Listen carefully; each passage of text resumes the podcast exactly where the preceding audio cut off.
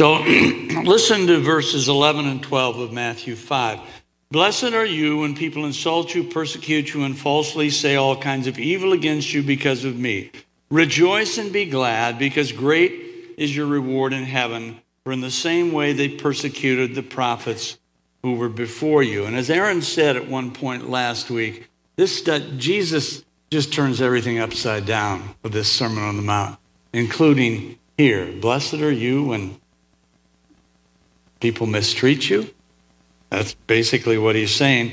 Then we're going to go uh, down to chapter five, verse twenty-one. You have heard that it was said to the people long ago, you shall not murder. And anyone who murders will be subject to judgment. But I tell you that anyone who is angry with a brother or sister will be subject to judgment. Again, anyone who says to a brother or sister, Rakha, that's just a term of of abuse, and is answerable to the court. And anyone who says, you fool, will be in danger of the fire of hell. Therefore, if you are offering your gift at the altar and there remember that your brother or sister has something against you, leave your gift there in front of the altar. First go and be reconciled to them, then come and offer your gift. This is God's word to us, and we give him thanks for it. So, there are many things, I think, that we as human beings have in common. And surely one of those things is that we have all felt mistreated on occasion, right? We've all felt victimized or put down or let down or insulted or ignored, or betrayed, or rejected, perhaps even persecuted, though I would use that word most cautiously. We have all felt the pain of having something said to us, or something said about us that should not have been said, or something done to us that should not have been done, or something left undone that should have been done. On the lips of every person in this room, on more than one occasion, I suspect, has come the words, or at least mentally in the mind, but it isn't fair. I didn't deserve that. We've all felt mistreated. Which brings me to the first thought of the morning. Let's recognize that mistreatment is a fact of life, period. Fact of life. Everyone here is going to have to deal with such feelings again, sometime, somewhere. You can count on it. And that's not the statement, by the way. That's not the statement of a pessimist or a cynic. It's the statement of a realist, a student and observer of the human condition. Mistreatment is simply a fact of life. Now, if you don't believe me, maybe you'll believe good old Charlie Brown. The tradition began way back in nineteen fifty-three, and it lasted for nearly fifty years. It was one of the greatest, longest-running gags in human history. Every year, as another football season would come around, know where I'm going? Every year, as another football season would come around, Charlie Brown would go out to practice his kicking. Every year, Lucy would offer to hold the ball for him. And every year, Lucy would pull the ball away just as Charlie was about to kick it. And poor old Charlie Brown would fall down hard. Mistreated again. On one occasion, the year was nineteen fifty-eight, just five years into this humor gag. Lucy sees Charlie headed out with his football. She says, you should try some place kicks. And then she says, why don't you let me hold the ball for you, Charlie Brown? Do you think I'm crazy? Shouts Charlie. Do you think you can fool me with the same old thing year after year after year? Oh, I won't pull the ball away, Charlie Brown, she says innocently. I promise you I give you my bonded word. All right, I'll trust you. I have an undying faith in human nature. And as he runs towards Lucy, who is holding the football in place, Charlie says, I believe that people who want to change can do so. And I believe they should be given a chance to prove themselves. He hardly finishes his thought when Lucy pulls the ball away again. Charlie falls flat on his back with a great big whomp. Lucy looks down at him and says, Charlie Brown, your faith in human nature is an inspiration to young people everywhere. Look, through the character of Lucy, I suggest to you, Peanuts creator, the late Charles Schulz, was simply reminding us that mistreatment is a fact of life, and it's a fact of life because human nature is bent. Because human nature is sinful. And again, I say that not as the thought of a pessimist, not as the thought of a cynic. Rather, it's the thought of a realist, a student and observer of the human situation, and of a theologian who takes the Bible seriously. Because the Bible says, it tells us that we live in a fallen, bent world, and that our very natures as human beings have been bent out of shape by sin. Therefore, we have all been mistreated. We have all been guilty of mistreating others. We can all expect to be mistreated again in the future, and though we should fight the impulse and fight it really, really hard, we will all be guilty of mistreating another again at some point in the future, and probably not too many days or even hours from now. And at least in part, I think, is that not what Jesus is getting at in our scripture text of the morning? Blessed are you when. He didn't say if, he said when. When people insult you, persecute you, and falsely say all kinds of evil against you. Jesus reminds us that it happened to the prophets of old, to those godly saints who went before us, and it will happen to us as well. Mistreatment is a fact of life. So, the question becomes, how shall we deal with mistreatment? How shall we react in the midst of it or in its wake? Is there an appropriate response or two for Christ followers who feel mistreated by someone? I want to begin by considering the option you and I have to mistreatment. We can choose to blow up and strike back at those who mistreat us. That may help to explain the phenomenon of road rage and work rage, and today I'd suggest now we've got political rage and all the other rages, Facebook rage, too common in our day. A relatively minor incident of mistreatment occurs in a parking lot or on a roadway. A few heated words are exchanged between drivers, then an obscene gesture, and with frightening suddenness, anger turns to rage. Or an employee feels mistreated in the workplace, walks out to their car, pulls out a weapon from under the front seat or from the trunk, proceeds back into the building to shoot his supervisor, anyone else who happens to get in the way, resulting in several persons shot to death, and then the perpetrator either turning the gun on him or herself or spending the rest of life in prison. Blowing up and taking revenge. It may feel good for a brief moment, but it is ultimately destructive to both self and others. Perhaps, maybe that's why Jesus gave this clear instruction in the Sermon on the Mount.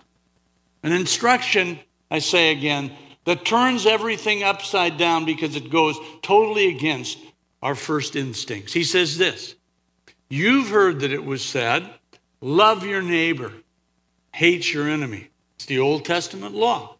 But I tell you, love your enemies. pray for those who persecute you, that you may be true sons and daughters of your Father in heaven. Okay, one way to deal with the hurt of mistreatment, we can choose to blow up and strike back. So tempting. Here's another way.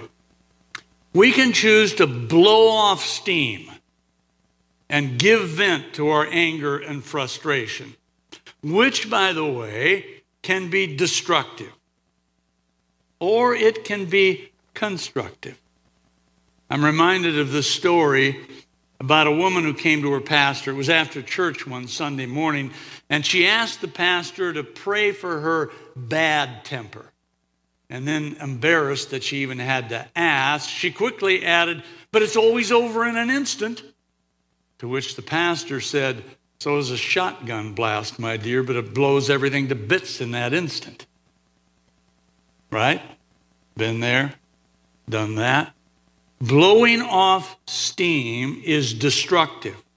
When we wind up verbally or physically mistreating someone else in the process, often a totally innocent party. You know the routine. We misdirect our anger. We slam doors.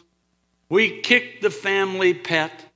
We scream at our spouse or children, all the while saying how it makes us feel better when we've released our anger. Well, that may be true. True that such venting creates a sense of relief for ourselves, but it doesn't do anything good for the ones we have in turn victimized.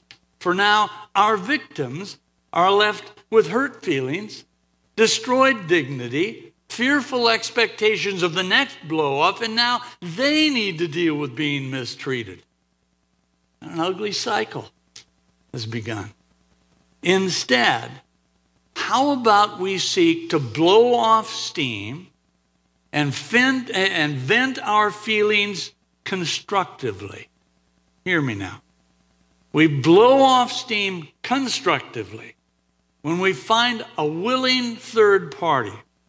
A friend, perhaps, a family member, a pastor, a counselor, a therapist, who will let us get our feelings out, describe the pain, talk about the hurt in safe ways and in a safe place, even though, even though we may say some th- things we wouldn't want others to hear, or shed some tears we wouldn't want others to see, or shake some fists we don't want anyone to feel. Venting anger and frustration before a trusted friend or confidant, I'd suggest to you, is a whole lot healthier than holding it in. It's a whole lot healthier than express, uh, uh, suppressing such feelings while they eat away and destroy us from the inside out. Did you know, this is true, friends, did you know that suppressed feelings of anger can be one cause of depression in human beings? And such suppressed feelings can manifest themselves in other ways that wind up being unhealthy to our very bodies. So I say, go ahead and express your feelings of hurt and anger, but do it right, do it constructively, do it with someone you trust, someone you know cares for you, someone who could put a hand on your shoulder, offer you an embrace afterward and say, "It's okay. I agree, you did not deserve to be mistreated like that. I'm so sorry that happened to you. Now let's see what we can do to grow through and move beyond this hurt and maybe even resolve it with the other." Blow up? No. Blow off? Yes, but only when we do it rightly and constructively. Do it wrong, and it's confession time. Time to repair the damage, if the damage can even be repaired. Here's a third way to deal with the hurt from being mistreated. We can choose to bow down to those who mistreated us. We can choose to accept their abuse or harassment or persecution or bullying as if we deserve it, or as if we are somehow powerless to stop it. Now, it should not come as a surprise to you that I find that kind of approach troubling as well. Here's why. The Bible says we are all persons of great worth and value, created in the image of God, says God's word, temples of the Holy Spirit, bought at a price, the price of death, the death of Christ on the cross for us. People of great worth and value, and that's every person in this room and on the planet. People of great worth and value do not deserve mistreatment. We are not meant to be abused by others. Charles Schulz, author of the Charlie Brown, Lucy, and football strip. Ready for this? He wrote the last of that series in nineteen ninety-nine, forty-six years running. Lucy and Charlie are outside, ready to do the football kick again. Lucy's little brother, Rerun, comes out and says to Lucy, "Mom says to come in for lunch." Lucy says, ignoring Rerun, "So I'll hold the ball, Charlie Brown. You come running up and kick it." Rerun screams, "Mom says right now." Lucy, "Oh, good grief." Charlie, "That's all right. We'll do it some other time." "No," says Lucy. "Rerun can take my place." As Rerun holds the ball after Lucy goes in the house, Charlie says, "This time I'll do it. This time I'll kick it. Rerun will never pull it away. He just wouldn't. So here we go." In the next frame, Rerun is seen back in the house, bringing the ball to Lucy as she says, "What happened? Did you pull the ball away? Did he kick it? What happened?" And Rerun says, "You'll never know." And Lucy screams in agony. Isn't that a great way to end one of the greatest, longest running gags in human history? Lucy, you'll never know. However, for our purposes today, I'd like to suggest a different ending, a very, very different ending. As Lucy offers to hold the football for Charlie Brown, I think Charlie should say, "No way, Lucy. While I want you for a friend, I can't trust you anymore. I've taken all the abuse I'm going to take from you. I don't need it. I don't deserve it. After all, I'm good old Charlie Brown. So, Lucy, when it comes to football, you and I are finished unless and until you start treating me better and earn back my trust." Which leads us to another way of dealing with mistreatment, friends. Sometimes it is best to bow out and to walk away, especially from an abusive situation or an abusive relationship. Jesus did that on occasion, you know. We read about one such time in Matthew chapter twelve. Jesus was in the midst of a typical Sabbath day with his disciples. The Pharisees are nipping at the master's heels, trying to find some way that they can criticize him. And they love to criticize him for his Sabbath practices, so they're out and about this day with him. They were especially upset when Jesus responded on impulse and out of compassion to heal a man with a withered hand, restoring that hand to full strength. However, this compassionate act of healing on the part of Jesus constituted work on the Sabbath day in the minds of the Pharisees, and they took it as one more act of defiance by this rebellious rabbi from Galilee. So here it comes, Matthew chapter twelve, verses fourteen and fifteen. "But the Pharisees went out and plotted how they might kill Jesus," the ultimate form of mistreatment, wouldn't you say? "Aware of this, aware of their plot to mistreat him, to persecute and kill him, aware of this," here's what it says, "Jesus," ready for this, "withdrew from that place." Jesus bowed out of the circumstance. Jesus walked away from the abusive situation and chose to keep himself safe. Oh, to be sure, There would come that time in the life of Jesus when he would allow himself to be mistreated by his enemies. You know it. When he would allow them to mock him and beat him and crucify him. But that was in response to a higher calling. That was in response to a grander purpose. That would be in his role as Savior of the world. When he went willingly to the cross, took the sins of the world upon himself to demonstrate the great love of God for the creatures created in his image. Friends, get this. None of us has been called to be crucified for the sins of the world. None of us would even qualify for the role. When Jesus said, "Take up my cross and follow me," that may well have been, I think it was, a call for us to suffer with the suffering and to stand with the oppressed. But Jesus did not mean that his followers were to actively seek out persecution, nor did he mean for us to put up with abuse or harassment or mistreatment without protest or nonviolent action, including walking away.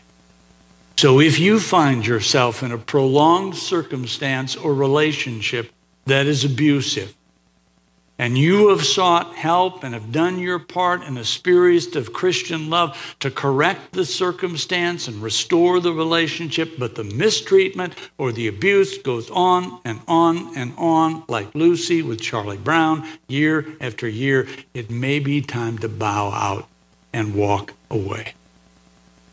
To protect your own dignity, to minister to your own self-esteem, to keep yourself safe. For these things are of great importance to God, because you are of great importance to God. All right, so there is a final way of dealing with mistreatment. And in saying this, I'm about to prove that a good sermon can even have four points. There's a final way of dealing with mistreatment. Hear it. I've saved it for last. I've saved it for last because it involves a pair of very direct teachings from Jesus. These two teachings encircle all of the rest of the things that I've laid before you today. We find the first teaching of Jesus in Matthew chapter five, when Jesus said this, "Therefore, if you're offering your gift at the altar and there remember that your brother or sister has something against you, leave your gift there in front of the altar. First go, go and be reconciled to your brother or sister, then come and offer your gift." And here's the second teaching of Jesus found in Matthew chapter eighteen. These words of Jesus, "If a brother or sister sins against you, go and point out the fault just between the two of you. If they listen to you, you've won them over. But if they will not listen, take one or two others along so that every matter be, be established by the testimony of two or three witnesses. If they refuse to listen to them, tell it to the church. And if they refuse to listen to the church, treat them as you would a pagan or a tax collector." In other words, there's nothing more you can do. Walk away. Friends, in these two passages, one directed to the offender, did you catch that? And one directed to the offended. Jesus instructs us to seek reconciliation with those who mistreat us and with those whom we have mistreated. The desire of our Lord's heart is that broken relationships be restored. That's what God wants more than anything else. That's the ideal of God's kingdom. It is the longing of God's heart for all human relationships. However, being a realist, as well as a student and observer of human behavior, Jesus recognizes that our efforts towards reconciliation won't always work, that some offenders will be what the Bible calls hard of heart.